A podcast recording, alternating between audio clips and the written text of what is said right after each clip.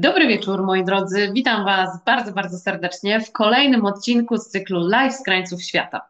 Ja nazywam się Anna Nowotna-Nadziejko i jestem właścicielką biura podróży, które specjalizuje się w organizacji wyjazdów dla firm. Nasze cotygodniowe spotkania i live'y mają na celu zainspirować Was do poznania niezwykłych zakątków świata. Z pewnością ten dzisiejszy odcinek jest właśnie jednym z takich bardzo wyjątkowych miejsc na Ziemi. O tym dlaczego dowiecie się, mam nadzieję, już za momencik właśnie z mojej rozmowy z gościem, którym będzie dzisiaj Milena Dąbrowska. Ale to dosłownie za momencik, moi drodzy. Zanim rozpoczniemy naszą rozmowę i naszego live'a, chciałabym, żebyście dali znać w komentarzach, skąd się z nami łączycie, czy dobrze mnie słychać, czy dobrze mnie widać. Tak technicznie sprawdźmy, czy wszystko działa, bo to bardzo, bardzo ważne w trakcie tej naszej transmisji live. Mogą się różne rzeczy zdarzyć, ale żebym miała stuprocentową pewność, że wszystko jest w porządku, to koniecznie proszę dajcie znać w komentarzach. Jestem cała podekscytowana. Ewa pisze z Wrocławia, to znaczy, że mnie jakoś słychać. Olga pisze z Warszawy, super, dobry wieczór, witam bardzo serdecznie, słychać dobrze, dzięki, bo to bardzo istotne, żebym wiedziała, dobrze słychać, dzięki Filip, fantastycznie, więc słuchajcie, dawajcie znać koniecznie w komentarzach, skąd jesteście, czy byliście na Azorach, bo jestem bardzo ciekawa, ponieważ nasz dzisiejszy odcinek będzie zadedykowany właśnie Azorom. Ja chciałabym z kolei, mam nadzieję, zainspirować Was do tego, żebyście wrócili na turystyczne szlaki, także te grupowe, firmowe, więc jeśli pracujecie w jakiejś firmie, która organizuje od czasu do czasu spotkania dla swoich pracowników, dla Was jako zespołu lub też dla Waszych klientów, to pamiętajcie, że zapraszamy bardzo serdecznie do kontaktów SkyDreams. W przyszłym roku, słuchajcie, mogę się tak delikatnie pochwalić, będziemy mieli swoje 15-lecie działalności. Ja turystyką biznesową zajmuję się od ponad 20 lat, obserwuję, jak ona się dynamicznie zmienia, wiem, jak ważne tego typu wyjazdy są dla zacieśniania więzi biznesowych, ale i także do tego, żeby inspirować się do rozwijania własnych biznesów.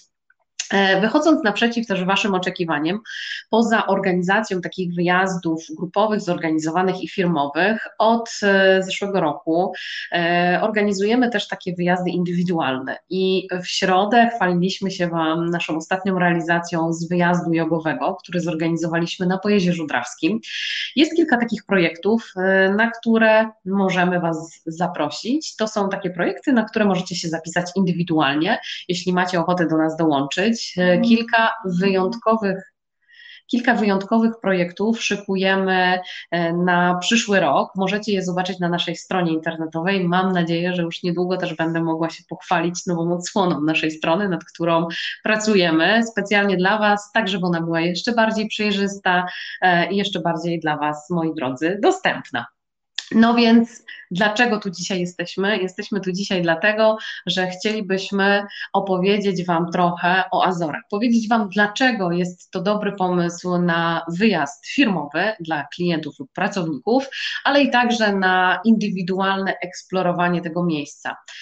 Dlaczego te Azory nie są tak bardzo popularne i co tam jest takiego niezwykłego, że warto tam pojechać, to mam nadzieję za momencik z naszej rozmowy sami wywnioskujecie, więc chyba nie będę już przedłużać, tym bardziej, że dzisiaj, słuchajcie, jest też bardzo wyjątkowy live dla mnie, ponieważ to 95. odcinek naszych podróży na krańce świata, a byliśmy już naprawdę w niezwykłych miejscach. Cały czas wszystkie te odcinki są dostępne na naszym kanale na YouTubie, ale także na Facebooku możecie je sobie zobaczyć i oczywiście na naszej stronie internetowej www.skydreams.pl. Tam te wszystkie w zakładce blog możecie sobie pooglądać, a byliśmy na Alasce, byliśmy, moi drodzy, w Australii, byliśmy na Hawajach, a dzisiaj wybieramy się właśnie na Azory. Dajcie znać w komentarzach, ponieważ dzisiejszy odcinek jest ostatnim odcinkiem live'a w tym roku, który zaplanowaliśmy dla Was. przyszłym tygodniu już święta, więc z pewnością będziecie kleić pierogi i szykować się do tego wyjątkowego wieczoru, na który co roku wszyscy czekamy, żeby móc się spotkać, żeby móc porozmawiać, żeby nabrać trochę dystansu, chwilę odpocząć i zastanowić się nad planami na przyszły rok. Ja, słuchajcie, razem z moim zespołem pracujemy już w tej chwili nad tym, jaki kształt, co Wam zaproponujemy w przyszłym roku.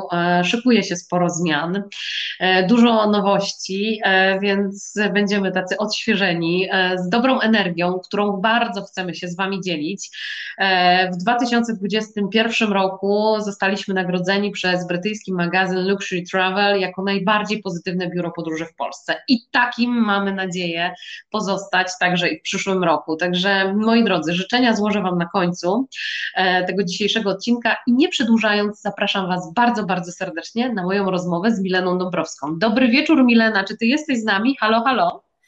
Dobry wieczór, Aniu, tak, jestem i tak słucham, co opowiadasz o tych Azorach i w ogóle o Waszych projektach, podróżach. No powiem Ci, że mnie samej się to coraz bardziej podoba. Bardzo serdecznie Cię witam na naszym dzisiejszym live'ie, bardzo wyjątkowym, bo live'ie, który zamyka pewną serię, zamyka nasz rok 2021, który dla nas w turystyce był takim wyjątkowym rokiem, ponieważ na nowo zaczęliśmy podróżować, na nowo zaczęliśmy realizować nasze projekty grupowe, firmowe, co nas oczywiście bardzo cieszy i dlatego też z nadzieją i takim optymizmem patrzymy w przyszły rok, w rok 2022. Zresztą zawsze końcówka roku to dobry czas, żeby zrobić sobie taką podróżniczą mapę marzeń i mam nadzieję, że podobnie jak na mojej podróżniczej mapie marzeń 2022 znajdują się Azory, na Waszej liście po dzisiejszym odcinku także one się znajdą. No ale Milenko, od początku, gdzie te Azory w ogóle są i jak my się możemy na nie dostać, bo chyba jest to jeden z powodów, dla których nie są to tak bardzo popularne wyspy jak na przykład Madera czy greckie Rodos. Tak, zgadza się. Więc Azory to jest archipelag 9 wysp, które się znajdują na środku Atlantyku, więc tak dosyć daleko od Europy, dosyć daleko od Polski. Faktycznie, jeżeli chodzi o taki przylot na nie, to nie jest to najłatwiejsze zadanie, jako że trzeba zazwyczaj lecieć z przesiadką. Z Polski trzeba zawsze lecieć z przesiadką i to jest przesiadka albo na przykład w Lizbonie, albo przesiadka we Frankfurcie, przesiadka gdzieś tam w Londynie. Więc z Polski jest to zadanie utrudnione, ale nie jest niemożliwe. Takie... Kurczę, zaraz tu wyjdzie, że na samym początku jakieś kryptoreklamy robię, ale chciałam powiedzieć o liniach. Nie wiem, czy Aniu mogę powiedzieć o liniach. Nie, zdecydowanie powiedz, bo to jest, myślę, że bardzo ciekawy wątek, no bo zanim rozbudzimy apetyt na poznanie bliżej Azorów, a jestem przekonana, że właśnie tak będzie, dosłownie za momencik, zresztą oczywiście mamy dla Was, słuchajcie, niespodziankę i w postaci pokazu slajdów, żebyście zobaczyli sobie te wszystkie magiczne miejsca, o których my będziemy dzisiaj z Mileną rozmawiać. Powiedzmy o tym, jak można się dostać, bo myślę, że to jest jeden z takich bardzo ważnych elementów.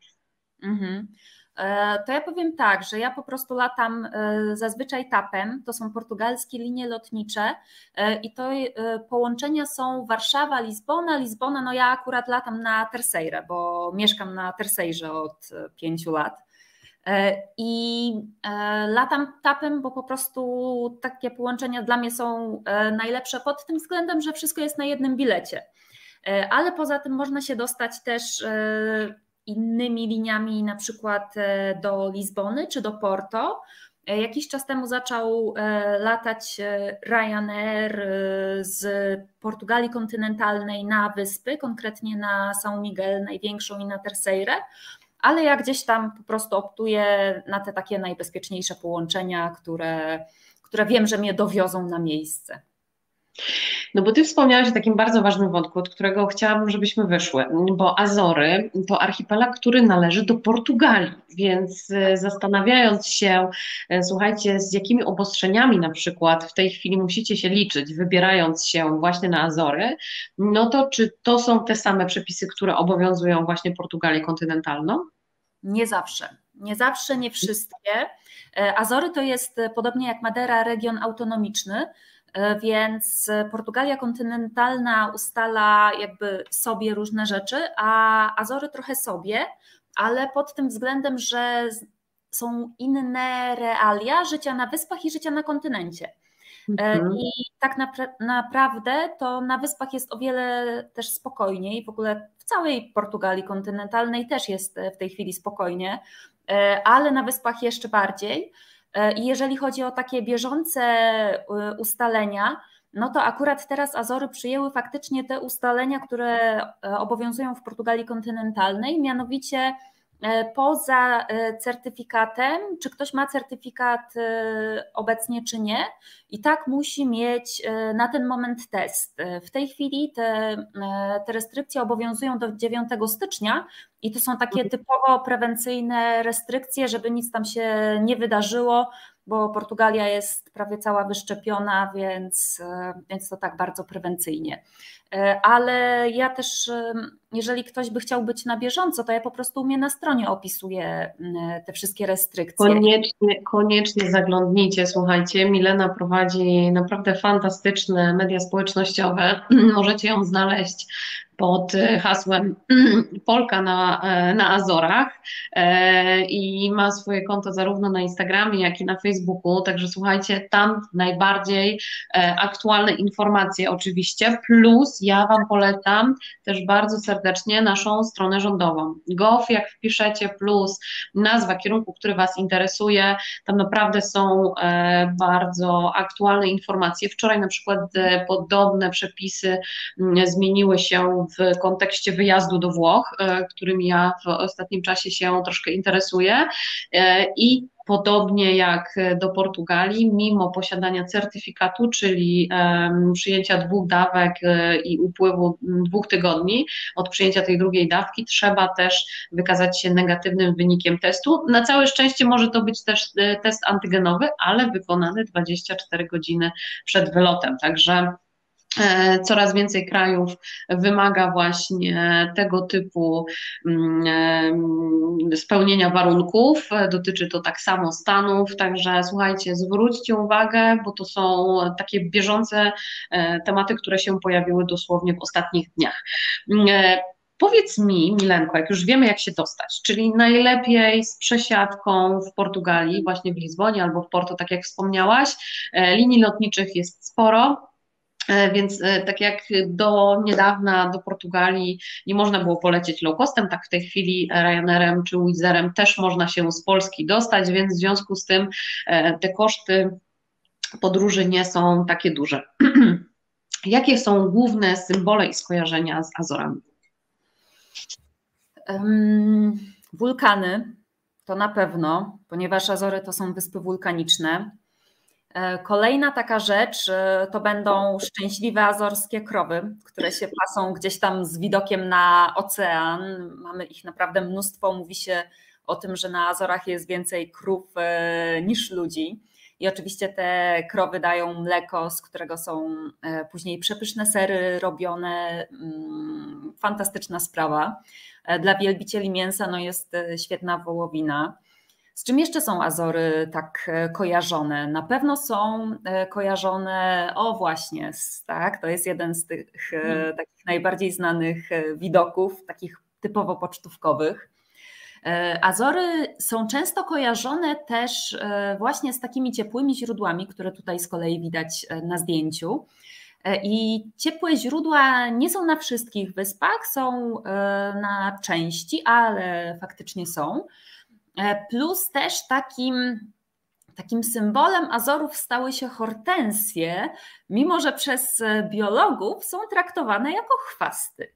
Ponieważ rozsiewają się, to jest roślina, która została przywieziona. No to właśnie te, prawda? Teraz na obrazku. No właśnie te, tak. One są przepiękne i ja sama robię sobie w nich zdjęcia, bo są po prostu przepiękne. Natomiast faktycznie zostały przywiezione jako taka roślina ozdobna, a nie są naturalną rośliną stamtąd. To, co na pewno też się kojarzy z Azorami, no to jest ocean oczywiście i to jest ocean, w którym żyją i przez który przepływają wieloryby, delfiny, więc można się spokojnie wybrać na taką fantastyczną wycieczkę, żeby je zobaczyć.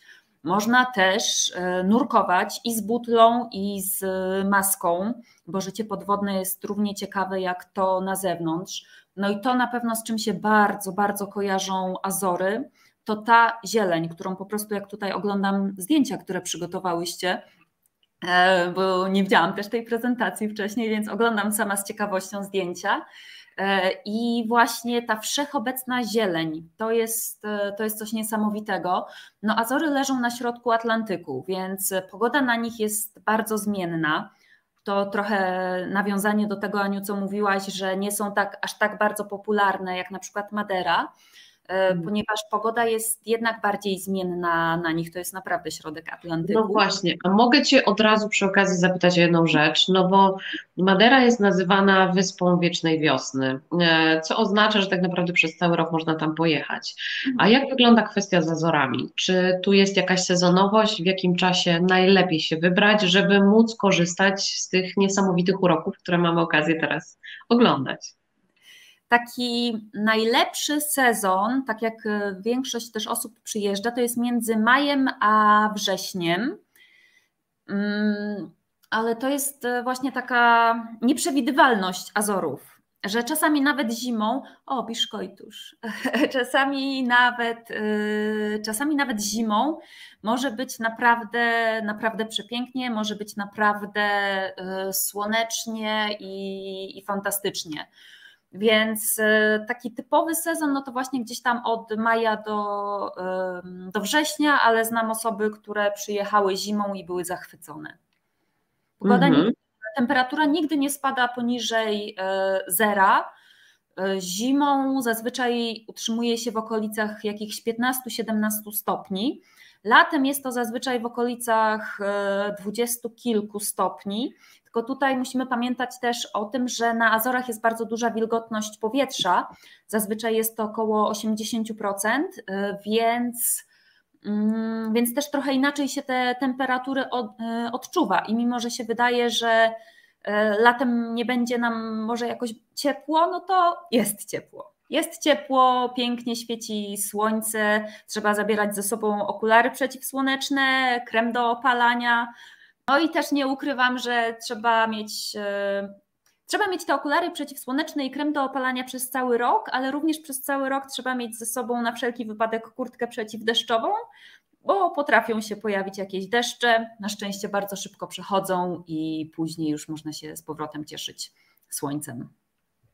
A powiedz mi, czy te wyspy są do siebie podobne, czy odnosząc na przykład i porównując Azory do Wysp Kanaryjskich, gdzie jest rzeczywiście mniej, ale każda z nich jest inna, w sensie Teneryfa różni się absolutnie od Fuerteventury, od Lanzarote czy od Gran Canarii. Jak wygląda to na Azorach? Bo powiedziałaś na początku, że jest to archipelag 9 wysp. I czy one w krajobrazie, w atrakcjach, które na nich zobaczymy, są podobne, czy są to zupełnie różne wyspy i w zależności od naszych zainteresowań powinniśmy się zdecydować na to, żeby polecieć na jedną z nich? Każda z wysp jest inna. One są wszystkie zielone, natomiast każda ma trochę inną, ma jednak inną roślinność, ma inny taki swój klimat, ma inne cechy charakterystyczne, na przykład właśnie tutaj duża część zdjęć jest z São Miguel, to jest największa wyspa w archipelagu i ona się charakteryzuje właśnie takimi dużymi przestrzeniami ze względu na jej też wielkość, plus ma baseny termalne i takie duże jeziora. Na Terceirze, na której ja na przykład mieszkam, jest dużo takich kamienistych plaż, takich, znaczy nawet nie kamienistych, to są takie naturalne baseny skalne wśród skał lawowych. Mamy też na przykład uprawy wina, uprawy winorośli. Jest wyspa São Jorge, która jest długa, wąska i ma tak zwane struktury farzaż. Farza to jest taka bardzo typowa dla Azorów właśnie struktura geologiczna, gdzie mamy wysoki klif i pod tym klifem kawałek lądu. I to ma bardzo taki typowy dla siebie klimat, zawsze trochę inny niż cała reszta wyspy i wygląda to bajecznie. Jest wyspa Pico, która ma na sobie wulkan, najwyższy wulkan Portugalii. To jest najwyższy szczyt Portugalii, to jest szczyt Pico, ta sama nazwa. Ma 2351 metrów nad poziomem morza. I to jest wyspa taka bardziej, ma takie rozległe winnice. Na Piku jest bardzo dużo winnic, które są wpisane na listę UNESCO, więc też ma taki zupełnie inny krajobraz. Santa Maria na przykład jest najbardziej położona na południowy wschód, więc jest najcieplejsza i nawet ma półpustynię w sobie. Florysz ma mnóstwo wodospadów, no i tak by można opowiadać. Ogólnie każda wyspa faktycznie jest inna i warto więcej zobaczyć. Milena, a powiedz w takim razie, czy my możemy dostać się z Lizbony czy z Porto tylko na San Miguel, czy możemy wybrać się na dowolną wyspę, bo każda z wysp ma swoje lotnisko. Jak możemy się między wyspami przemieszczać? To jest tak, że większość połączeń jest faktycznie na wyspę São Miguel, druga w kolejności pod kątem ilości połączeń jest Terceira i poza tym jeszcze na kilka wysp można się dostać bezpośrednio z lądu, chociaż to są już rzadsze loty, więc jest to o wiele trudniejsze. Jeżeli chodzi o przemieszczanie się pomiędzy wyspami, to przez cały rok kursują samoloty. To są samoloty linii SATA, to są azorskie linie lotnicze. I każda wyspa ma lotnisko, ale nie zawsze na przykład zimą da się wszędzie wylądować, bo na przykład może być bardzo duży wiatr, no to jest Atlantyk. Jeżeli chodzi o promy, bo dużo osób gdzieś tam pyta mnie też na przykład o promy, to z promami jest taka sprawa, że one nie kursują przez cały rok, że one kursują pomiędzy wyspami zazwyczaj w sezonie, to jest gdzieś od maja do września właśnie i zwykle mieliśmy promy, które łączyły ze sobą wszystkie wyspy, ale to jest prom, który po prostu ma swoją trasę jakby w jedną stronę i w drugą stronę, więc czasami potrzeba gdzieś tam 2 dni, żeby się dostać gdzieś z jednej wyspy na drugą. Są wyspy, które są położone bliżej siebie, one mają promy przez cały rok, no jak może pozwoli na takiej zasadzie, zazwyczaj kursują, ale głównie przez cały rok to jednak głównie ludzie się przemieszczają samolotami. Okej, bardzo Ci dziękuję. A czy da się Azory porównać do innych wysp? Ja tak troszkę nawiązałam do Kanarów, ale ja wiem, że z Kanarami nie da się porównać do końca Azorów. Czy jest jakieś inne miejsce na świecie, które mogłoby się wydać komuś podobne? Czy Azory da się porównać z jakimś innym miejscem na świecie? Wiesz co, ja słyszałam kilka takich porównań.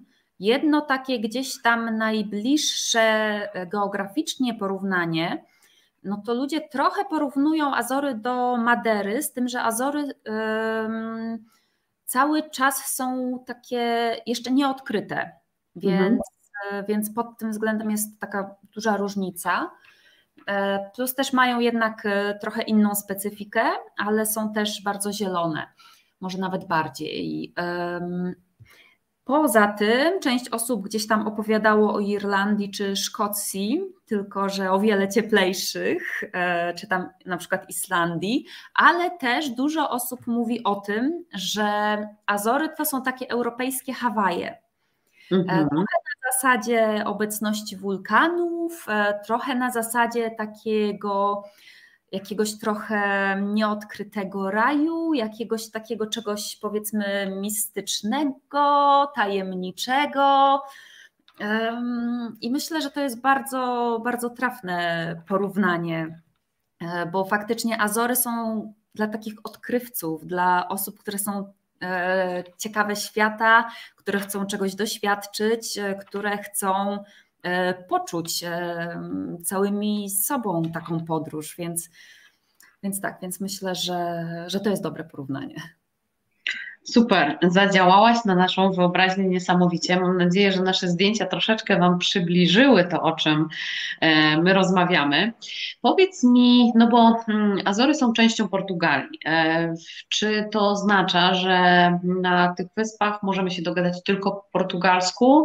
I ponieważ no, jest to tak naprawdę nie tak mocno zeksplorowana część świata, to czy my na Azorach możemy się spodziewać rozbudowanej infrastruktury hotelowej i restauracyjnej, czy raczej musimy się przygotować na self-cooking albo, że tak powiem, jeszcze coś innego, więc jaka forma turystyki jest tak naprawdę popularna na Azorach? Przejdziemy sobie w kolejnym pytaniu do tego, co można robić tak naprawdę poza tymi cudownymi widokami, poza przepiękną naturą, ale właśnie na początek w kontekście tej komunikacji i tej infrastruktury, czyli to, jakiego rodzaju zakwaterowania, noclegów możemy się spodziewać na Azorach.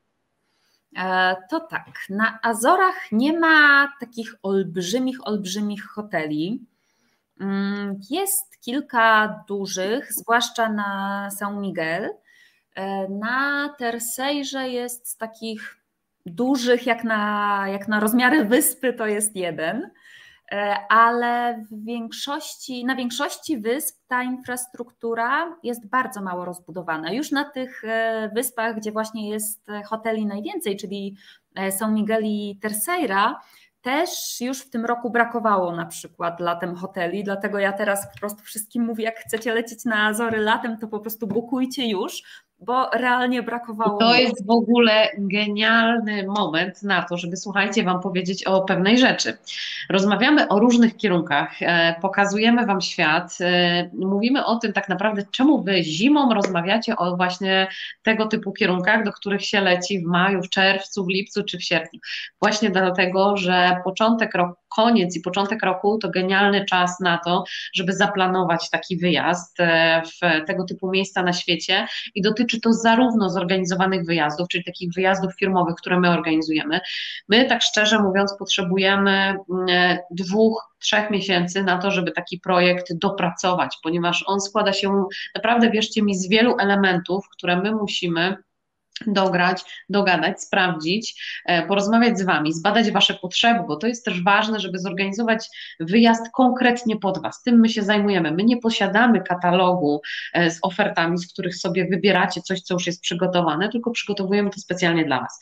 Więc właśnie to jest ten dobry moment, żeby pomyśleć o zorganizowaniu takiego wspólnego wyjazdu właśnie dla Waszych pracowników lub też klientów, także weźcie to proszę pod uwagę, siedząc przy wigilijnym stole lub też odpoczywając pomiędzy świętami a Sylwestrem, zastanówcie się na mapie Waszej marzeń, gdzie chcielibyście się znaleźć w przyszłym roku, a my z Milenką mamy dla Was, słuchajcie, też niespodziankę w tym momencie, ponieważ przygotowałyśmy pytanie konkursowe. Ja mam dla Was oczywiście mapę marzeń, czyli coś, co możecie sobie w trakcie przerwy świątecznej, słuchajcie, zrobić, czyli zaznaczyć na mapie zdrabce te miejsca, oczywiście Azory też są, słuchajcie, też można je sobie zaznaczyć, więc Milenka, Ciebie chciałabym poprosić o zadanie pytania konkursowego, a Was zaprosić do rozmowy z nami. Jeśli macie jakieś pytania, które są dla Was istotne, ważne, coś, co chcielibyście się dowiedzieć, o czym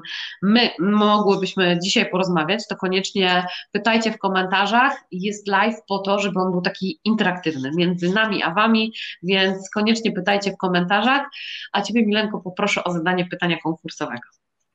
Tak, to pytanie konkursowe brzmi, jak się nazywa znany na Azorach alkohol, który powstaje przez połączenie moszczu winogronowego, czyli tego takiego soku świeżo wyciśniętego z winogron i aguardenty, czyli lokalnego bimbru.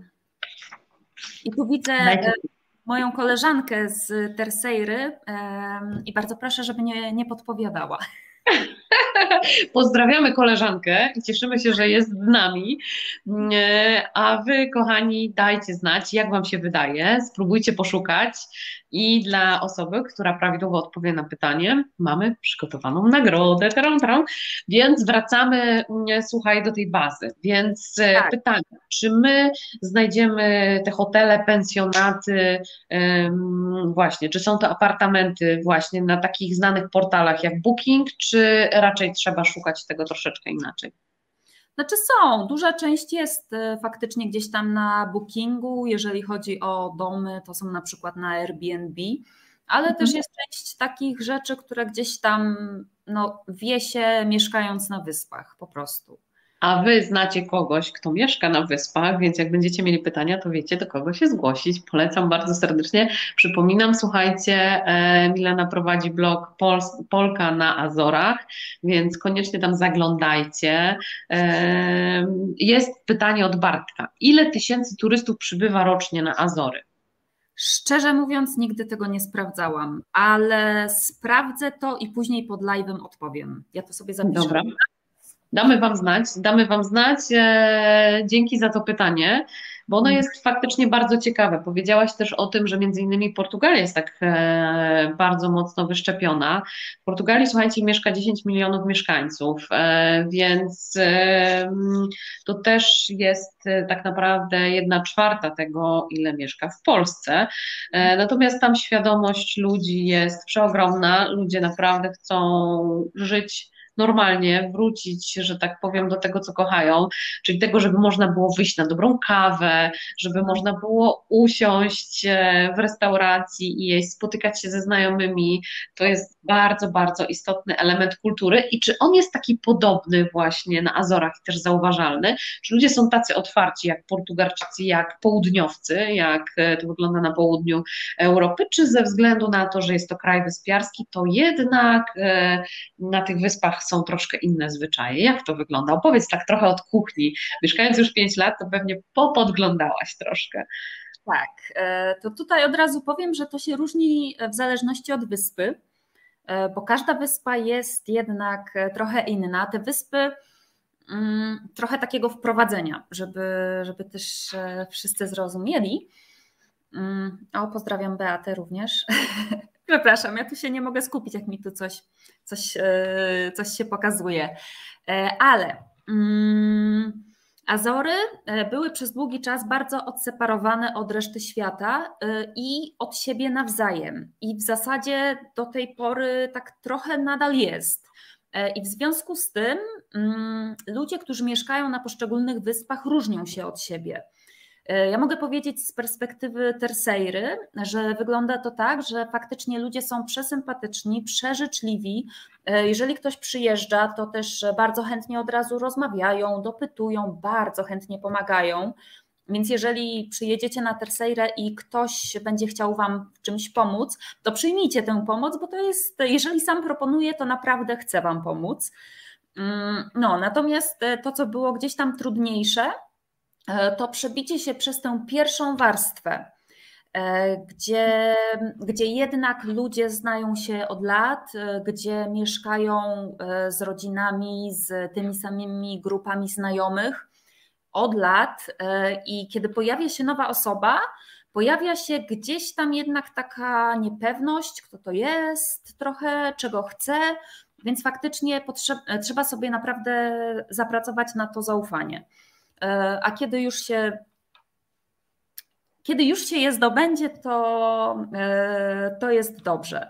Natomiast wiem, że kto nie przyjeżdża na Azory właśnie tak na wakacje, to się czuje, na pewno na Terceirze się czuje fantastycznie, a i na większości wysp też. A czy my się dogadamy, zaraz odpowiem na to pytanie, natomiast czy my się dogadamy tylko i wyłącznie po portugalsku, czy jest szansa na to, żeby się dogadać w innym języku? W polsku podejrzewam, że będzie trudno, chociaż z tobą można, więc nie jest tak, że się nie da. Ze mną można, więc jakby co, zapraszam. Można się dogadać w wielu miejscach po angielsku, zwłaszcza w miastach, w stolicach wysp, no bo tam jednak pojawia się więcej turystów, więc osoby też mówią po angielsku. Bardzo dużo osób mówi po angielsku na Terceirze.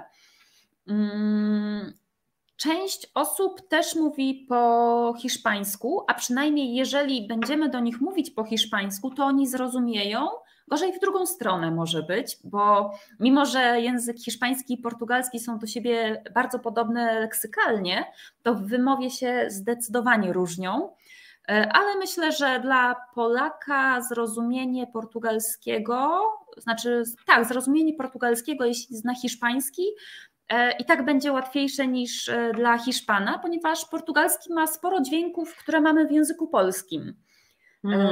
Więc jeżeli ktoś mówi po hiszpańsku, to powinien się dogadać. Super. Mamy pytanie od Macieja. Jak wygląda infrastruktura drogowa? Czy jest duży ruch samochodowy i czy da się zwiedzać te wyspy rowerem? Super pytanie. Dzięki. Tak, bardzo fajne pytanie, tak.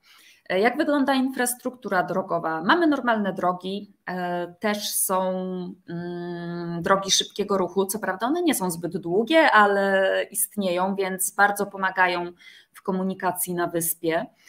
Duża część dróg jest taka kręta, plus też są drogi, które po prostu otaczają wyspy, więc większość wysp można objechać dookoła.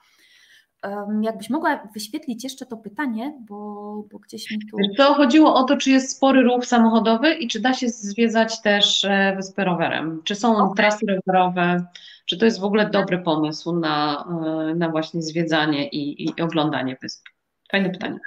Więc tak, więc jeżeli chodzi o ruch samochodowy, no to nie ma tych samochodów jakoś bardzo dużo, ale jeżeli się jedzie rowerem, to trzeba gdzieś tam na nie uważać, bo nie ma takiego zwyczaju, żeby dużo osób jeździło rowerem. Jeżeli ktoś ma mocne płuca i mocne nogi, to jak najbardziej da się jeździć rowerem, ale to są faktycznie spore przewyższenia w niektórych momentach. No góry. Wyspy są po prostu takie mocno pagórkowate, w niektórych momentach jeszcze mocniej. Więc jeżeli ktoś chce się przemieszczać rowerem, to w większości ja bym gdzieś tam pod kątem roweru to radziła takie wypady bardziej wycieczkowe, żeby coś ewentualnie zwiedzić, nie na zasadzie jako takiego faktycznie środka transportu przez cały czas.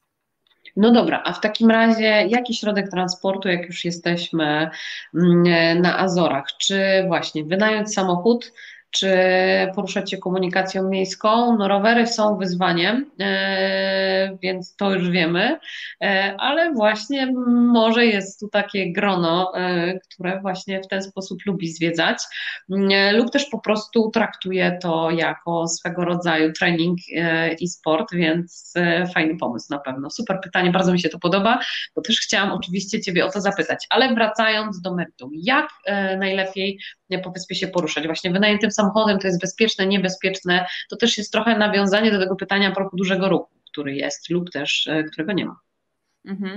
Powiem tak, ja jestem zawsze zwolenniczką jak najbezpieczniejszych dla środowiska rozwiązań, ale muszę przyznać, że na Azorach no, taki transport publiczny prawie nie istnieje niestety. On istnieje i ma się jakoś tam, powiedzmy, umie na Terceirze plus na São Miguel, ale na pozostałych wyspach praktycznie go nie ma, więc jeżeli ktoś chce poznać dobrze wyspy, to jednak to będzie ten samochód.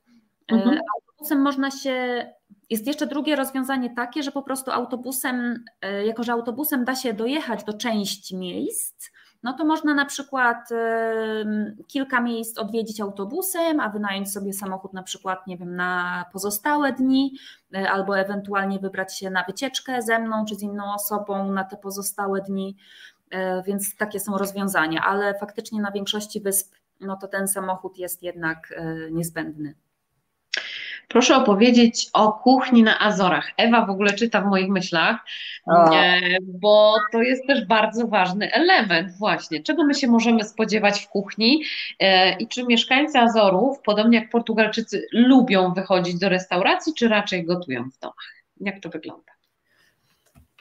To wygląda tak, że przede wszystkim możemy się spodziewać o wiele więcej mięsa, niż byśmy pomyśleli o kraju wyspiarskim.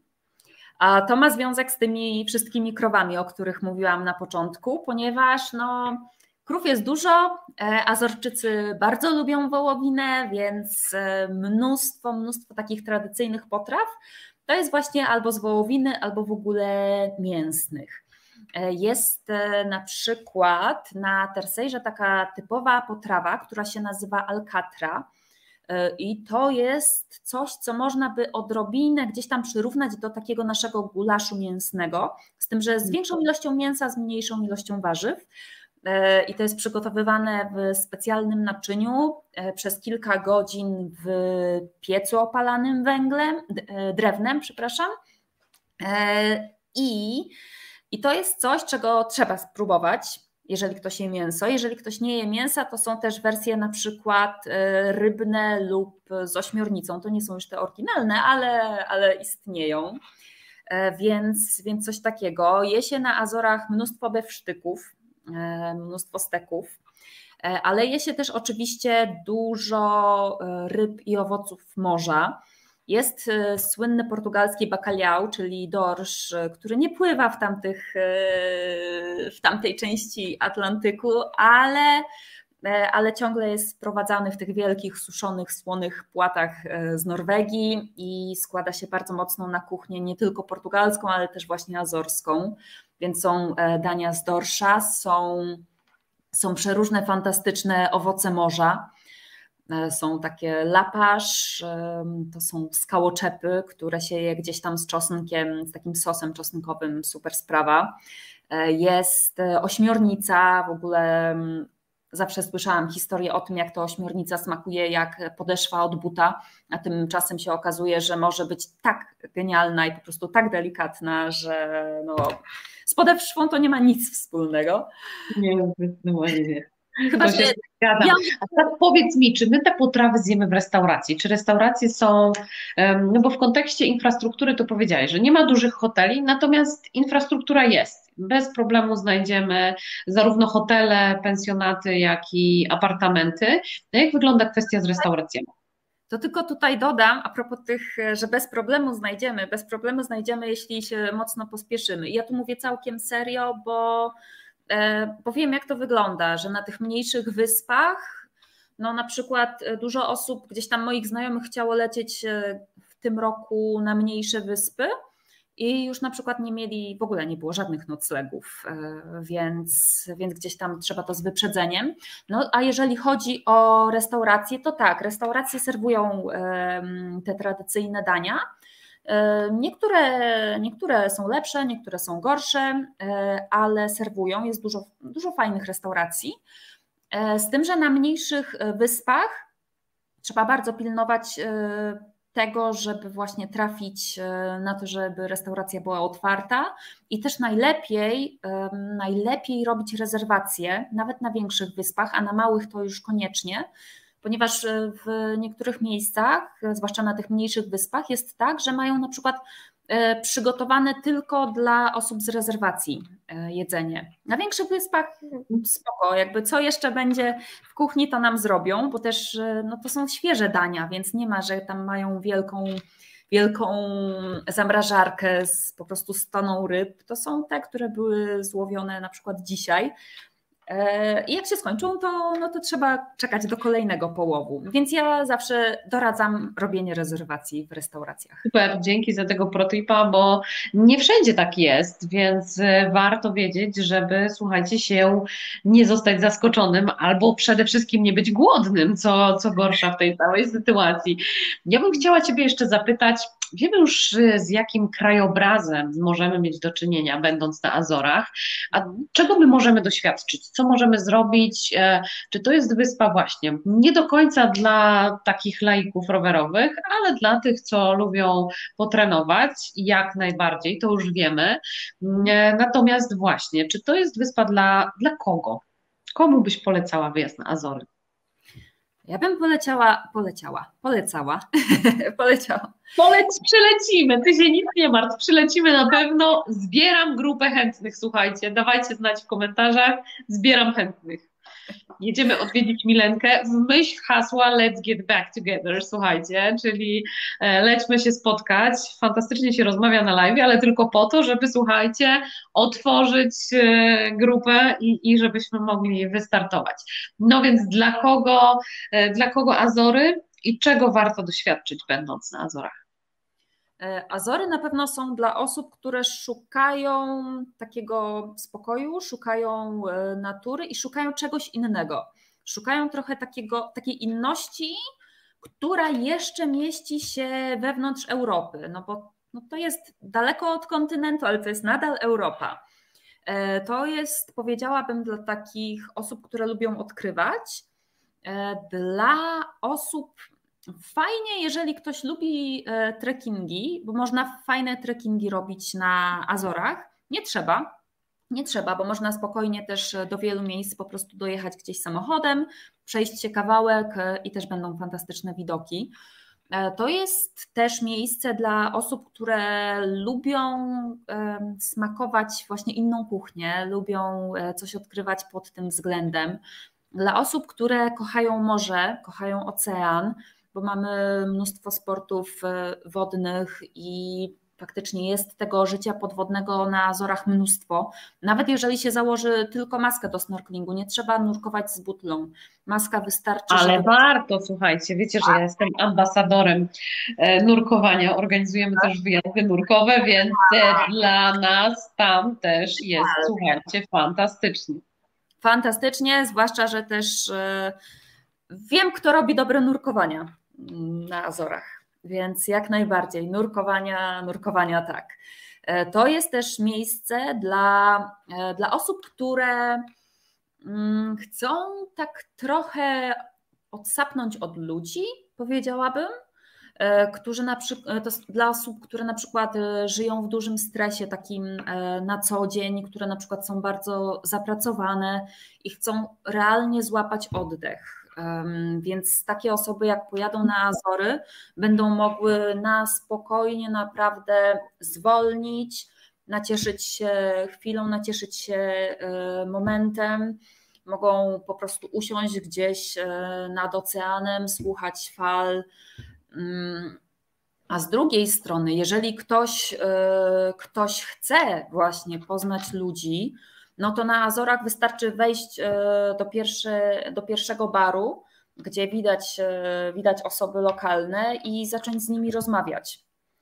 I to jest też ważne, słuchajcie, bardzo ważne jest to, że ja tak mówię o tym wyszczepieniu Portugalii, Azorów, z tego względu, że dzięki temu, że Azory są już tak bardzo mocno wyszczepione, to znowu są bardzo otwarte na turystów i się cieszą na turystów, bo był faktycznie taki moment, kiedy cały świat stanął, Azory też stanęły, no i można było już teoretycznie podróżować, ale mieszkańcy bali się.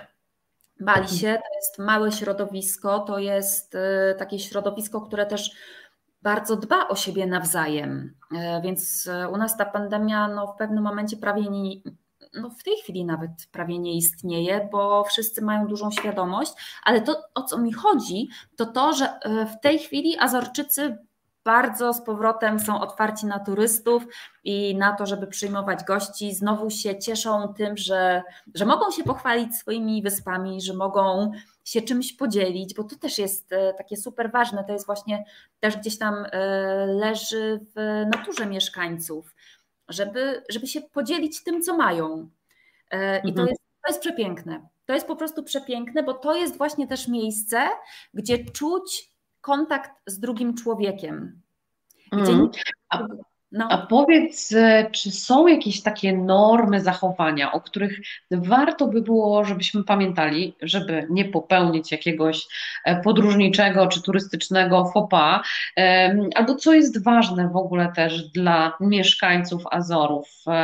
Jakie cechy charakteru wyróżniają ich na tle na przykład mieszkańców kontynentu, czyli Portugalii? Mhm. To ja zacznę od tej pierwszej części, czyli od ewentualnego faux pas, i to warto, żeby wszyscy sobie zapamiętali, żeby nie porównywać Azorczyków ani w ogóle Portugalczyków do Hiszpanów, bo to jest zupełnie inny naród, to są zupełnie inne osoby z inną historią. Też Portugalia z Hiszpanią długo walczyła, więc no nie. Tego nie robimy. No, natomiast jeżeli chodzi o mieszkańców Azorów... Paweł prosi o powtórzenie pytania.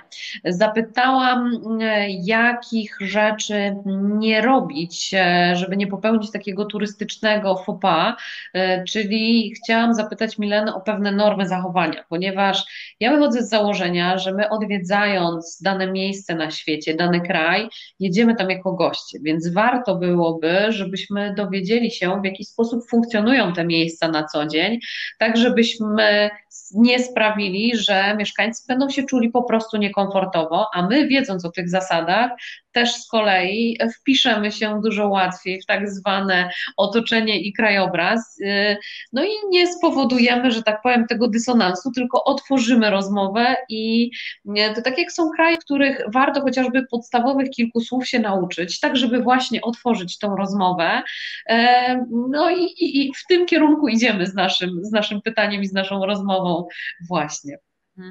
To tak, to Azorczycy są bardzo dumni z miejsca, gdzie mieszkają. Często nawet jeżeli gdzieś wyjeżdżają, to właśnie opowiadają, że są z Azorów. Nie, że są z Portugalii, tylko że są z Azorów. Więc o tym warto pamiętać. Nie za bardzo lubią takie porównywania pod tytułem, nie wiem, tamta góra była wyższa.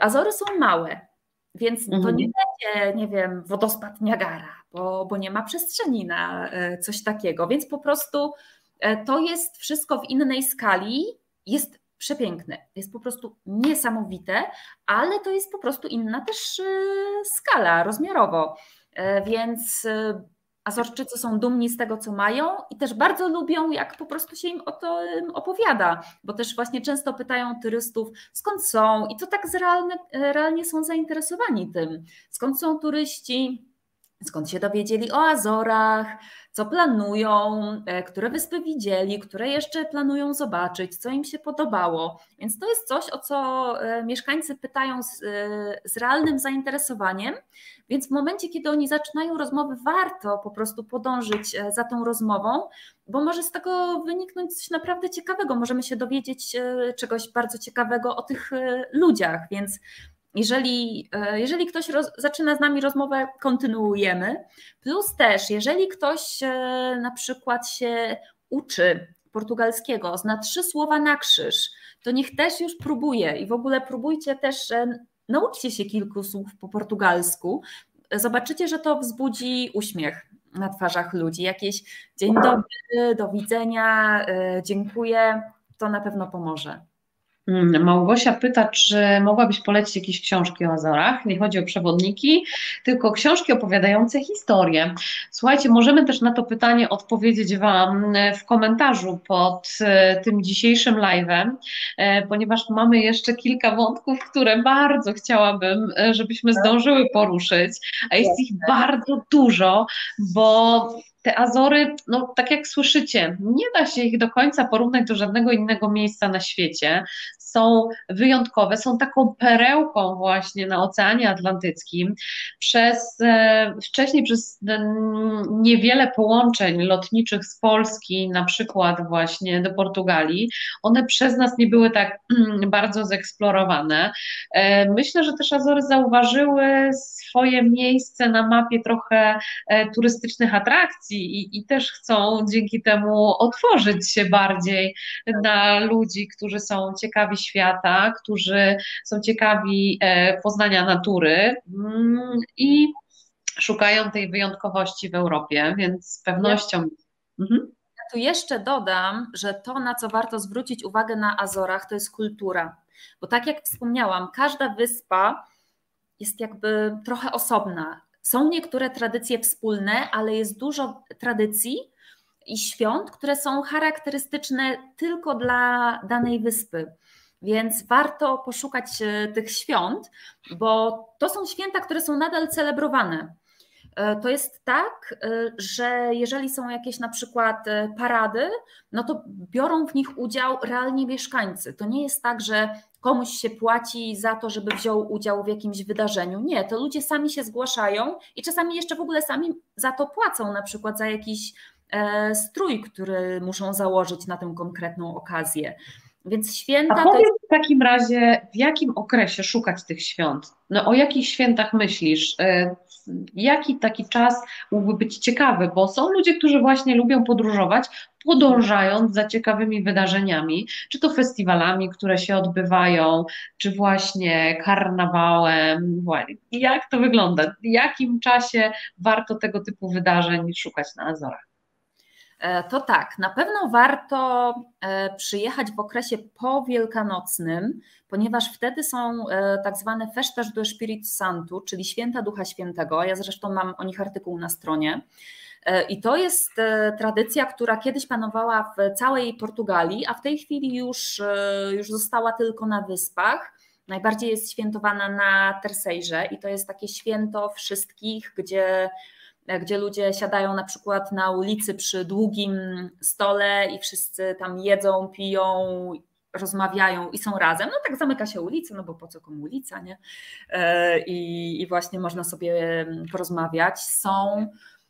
Są też na przykład na São Miguel bardzo znane święta, to są Festas do Senhor Santo Cristo dos Milagres, czyli one w każdym roku wypadają trochę inaczej, ale to są takie święta w miejscowości Ponta Delgada, to jest stolica wyspy, które są stricte religijne, ale to są największe święta na całych wyspach, więc w tym czasie jakby warto je zobaczyć, a jednocześnie hotele są 3 razy droższe w tym czasie, więc jeżeli ktoś faktycznie jest zainteresowany takimi świętami religijnymi, to jak najbardziej. Jeżeli ktoś chce po prostu poznać Azory, no to lepiej w innym terminie.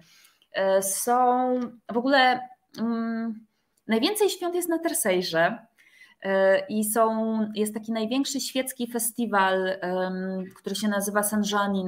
To jest pod koniec czerwca. To jest festiwal, gdzie są jakieś marsze, parady, ogniska, gdzie są koncerty, pokazy, regaty, konkursy sportowe, mnóstwo rzeczy i to trwa 10 dni. Tak. Podobne święto jest w Praia da Vitoria, to jest drugie miasto na Terceirze, które jest na początku sierpnia, też 10 dni, bo jak świętować to na całego. Najbardziej rozumiem. Tak. Są jeszcze torady, jeżeli ktoś coś takiego lubi. W Portugalii nie zabija się byków, więc to są w większości takie... Przepraszam, bo coś mi... Zapomniałam jedną rzecz wyłączyć, dobrze? Już jestem. Więc się odbywają takie gonitwy byków na ulicach i one się odbywają od 1 maja do 15 października i zazwyczaj są codziennie albo prawie codziennie. I w nich jest też taka jedna tradycja, którą ja bardzo lubię, która się nazywa Kintu Tojru i tutaj ciekawych też odeślę na stronę. ponieważ jest to tam wszystko dokładnie opisane, ale tak naprawdę no to na Azorach się coś dzieje przez cały rok, więc warto sobie zerknąć, co akurat jest w tym czasie na wyspie, która nas interesuje. A powiedz mi, czy to jest tak z mieszkańcami Azorów, jak na przykład z mieszkańcami Malty i Gozo, że wyjeżdżając z Malty na Gozo, to oni już wyjeżdżają jakby za granicę? Czy w ogóle mieszkańcy Azorów podróżują między wyspami i poza wyspy? Zaczynają, powiem tak, zaczynają, ale wiąże się to w dużej mierze z finansami, ponieważ dopiero teraz te podróże zaczynają być jako tako strawne finansowo, wcześniej były faktycznie bardzo drogie, więc wielu osób nie było stać w ogóle na te podróże, ale podróżują na przykład do Portugalii kontynentalnej, podróżują do Stanów, podróżują do Kanady, gdzie duża część Azorczyków ma rodziny. Z historią, z wybuchem wulkanu, ale właśnie podróżują w tamtych kierunkach, a w tym roku zaczęli też więcej podróżować pomiędzy wyspami niż zwykle. Jedna rzecz taka, że nikt nie chciał jeszcze w tym czasie z Azorów podróżować na zewnątrz, ale druga rzecz jest taka, że no w końcu rząd azorski wprowadził inne ceny biletów samolotowych dla mieszkańców, więc zaczęli też podróżować.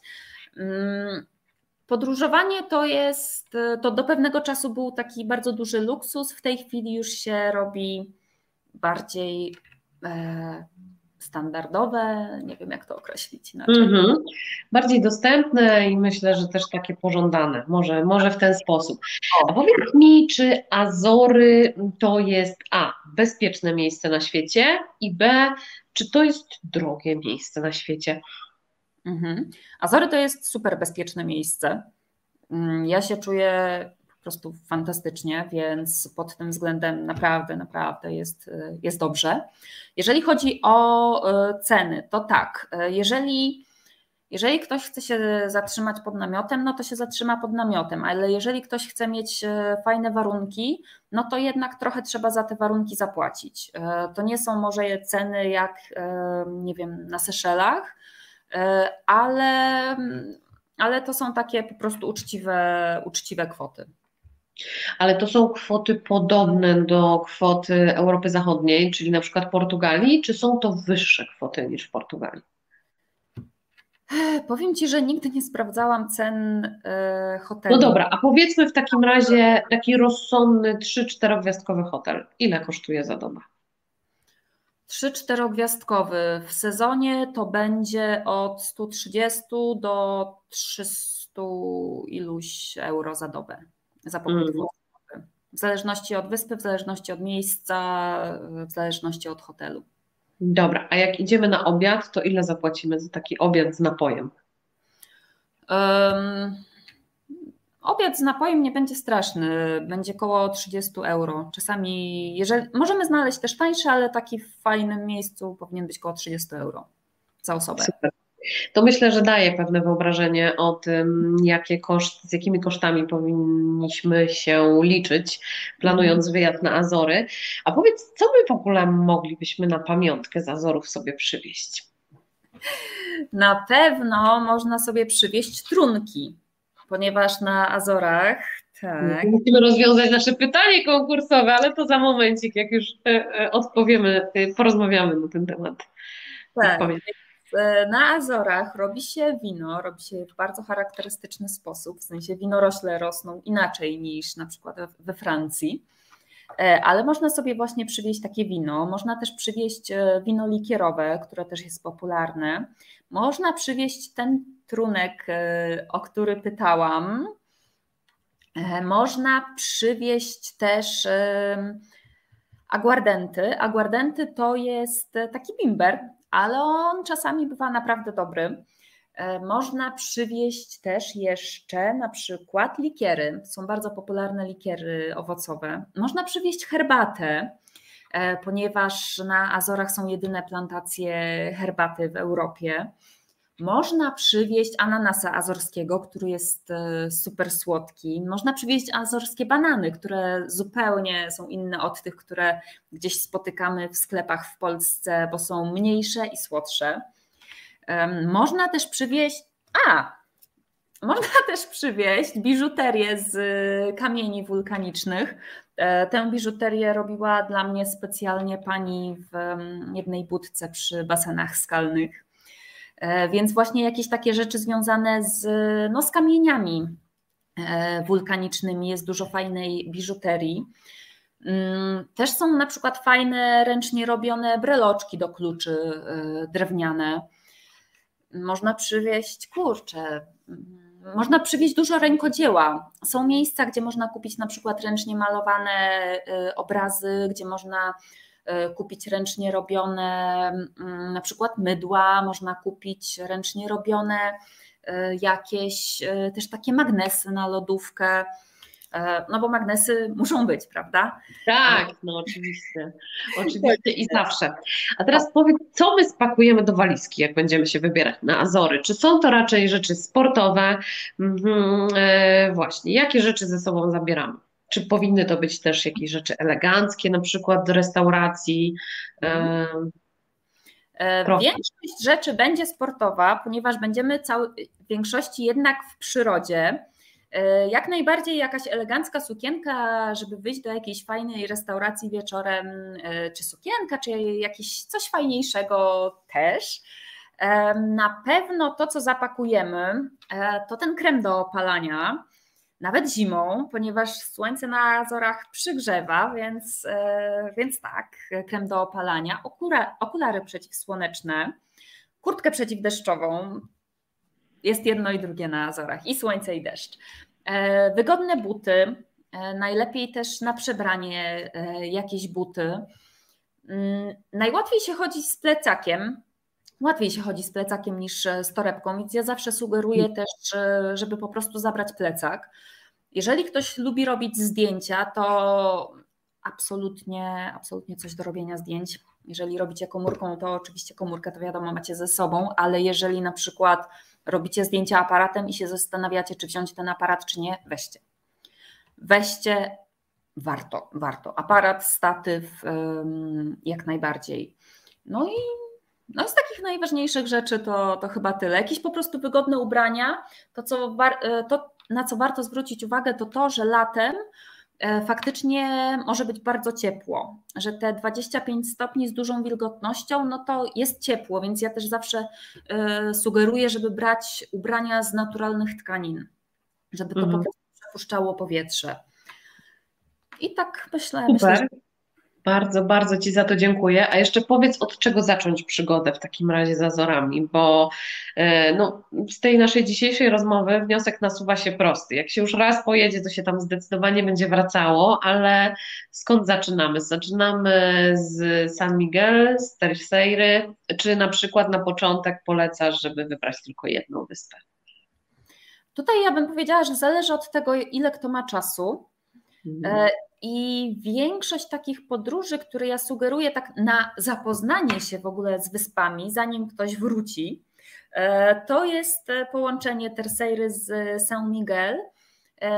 Też częściowo ze względu na to, że na te wyspy po prostu o wiele łatwiej przylecieć, ale też są świetne. No też nie będę ukrywać, że ja po prostu kocham Terceirę i wiem, co jestem w stanie na niej pokazać, wiem, co jestem w stanie na niej zorganizować, więc nie mam absolutnie żadnych wątpliwości, że ludzie będą zachwyceni. I te wyspy sugeruję tak na początek na poznanie, a jeżeli ktoś ma więcej czasu, no bo dużo osób przylatuje na jakiś tydzień, 10 dni, 2 tygodnie, no to...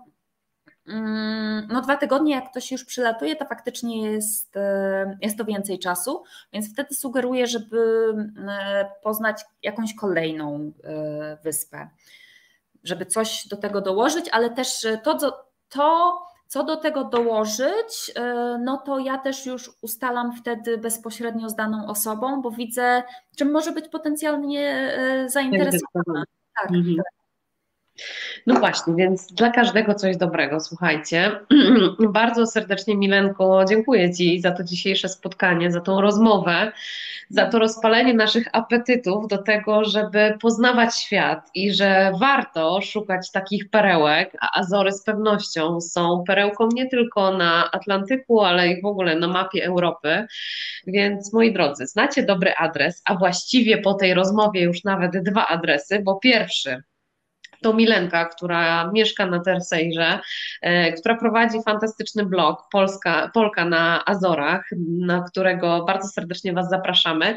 A drugi adres to SkyDreams, czyli my ze swoją ofertą i z propozycją współpracy od zorganizowania Wam całego wyjazdu. Więc jeśli macie fajną ekipę, którą chcielibyście zabrać w wyjątkowe miejsce, która była już wszędzie, widziała już wszystko, to być może Azory będą tym ciekawym miejscem, do którego warto się wybrać w przyszłym roku. I pamiętajcie, nie zostawiajcie tego na ostatnią chwilę, bo liczba miejsc i infrastruktura jest ograniczona, dlatego że Azory nie są zadeptane masową turystyką, są bardzo wyjątkowe i myślę, że ta infrastruktura wcale tak szybko się nie będzie rozbudowywała właśnie po to, żeby ten unikalny charakter tych 9 niesamowitych wysp właśnie zachować i żeby był ten kontakt z naturą, którą nie mają wcale zastąpić wielkie hotele, więc dużych hoteli tu nie znajdziecie, all inclusive nie, aczkolwiek są przepiękne hotele z cudownymi basenami, w których można wypocząć. Wiecie, że są źródła termalne, wiecie o tym, że są wodospady, wiecie o tym, że można uprawiać trekking, że można pojeździć rowerem, pomiędzy wyspami przepływać. Co ważne, można zanurkować albo zasnurkować, a to jest naprawdę, słuchajcie, bardzo wyjątkowe i wcale nie do końca w takich zimnych wodach, jak to na przykład jest na Islandii, więc słuchajcie, jeśli macie jakieś pytania, piszcie albo do nas, albo do Milenki. My za momencik jeszcze rozwiążemy nasz konkurs i pytanie konkursowe. Milenko, jakbyś mogła przypomnieć, a my sprawdzamy, jakie są odpowiedzi naszych widzów. Dobrze, więc pytanie konkursowe było takie, jak się nazywa alkohol, który powstaje po połączeniu moszczu winogronowego, czyli takiego świeżego soku wyciśniętego z winogron i aguardenty, czyli lokalnego bimbru. Sprawdzamy. Marika pisze, likier z fabryki Müller de Capote. To jest likier, który też warto ze sobą zabrać. To nie jest odpowiedź, ale to jest likier, który warto ze sobą zabrać i warto też odwiedzić tę fabrykę. Nope. Nie, sprawdzamy dalej. Aguardente to jest bimber. Okej, sprawdzamy dalej. Kasia jest bardzo blisko, ponieważ to chodzi o ten alkohol, tylko że on na Azorach ma inną nazwę. Kasiu, jeszcze masz szansę pogooglać. Poczekaj, sprawdźmy jeszcze dalej. Aguardenty. Tak. To prawda. Dobra. Czy mamy jeszcze jakąś odpowiedź? Coś mi się wydaje. Poncha jest na Maderze. Poncha jest na Maderze. Pikumel to jest aguardenty z piku o smaku miodowym. Pikumel. Ale słuchajcie, dzisiaj różnorodne odpowiedzi. Widzisz, nie było to takie proste pytanie, jak się wydawało. Zinzinia to jest taka nalewka na wiśniach portugalska. Bardzo popularna w Lizbonie. Jak byliście z Martiniu na zwiedzaniu Portugal Story, to Zinzinia była na pewno. Milenko, wygląda na to, że nasz konkurs chyba nie będzie miał finalisty i zwycięzcy. To musisz nam opowiedzieć w takim razie. O, czekaj. Aquapé. Też nie to jest. Jeszcze nie to. Jeszcze nie to. To mogę podpowiedzieć, gdzie mogą to znaleźć? Możesz spróbować. Dona Amelia. Dona Amelia to też nie jest odpowiedź. Dona Amelia to jest przepyszne ciacho. Po po prostu babeczka z Terceiry. Dobrze, więc można wejść do mnie na stronę www.milenadabrowska.com i tam jest wyszukiwarka i spróbować znaleźć artykuł o winie. I tam szampanie duponą. Jeszcze nie, Aniu, jeszcze nie to. Pytanie. To może być za trudne pytanie. Czy ja mam zmienić pytanie?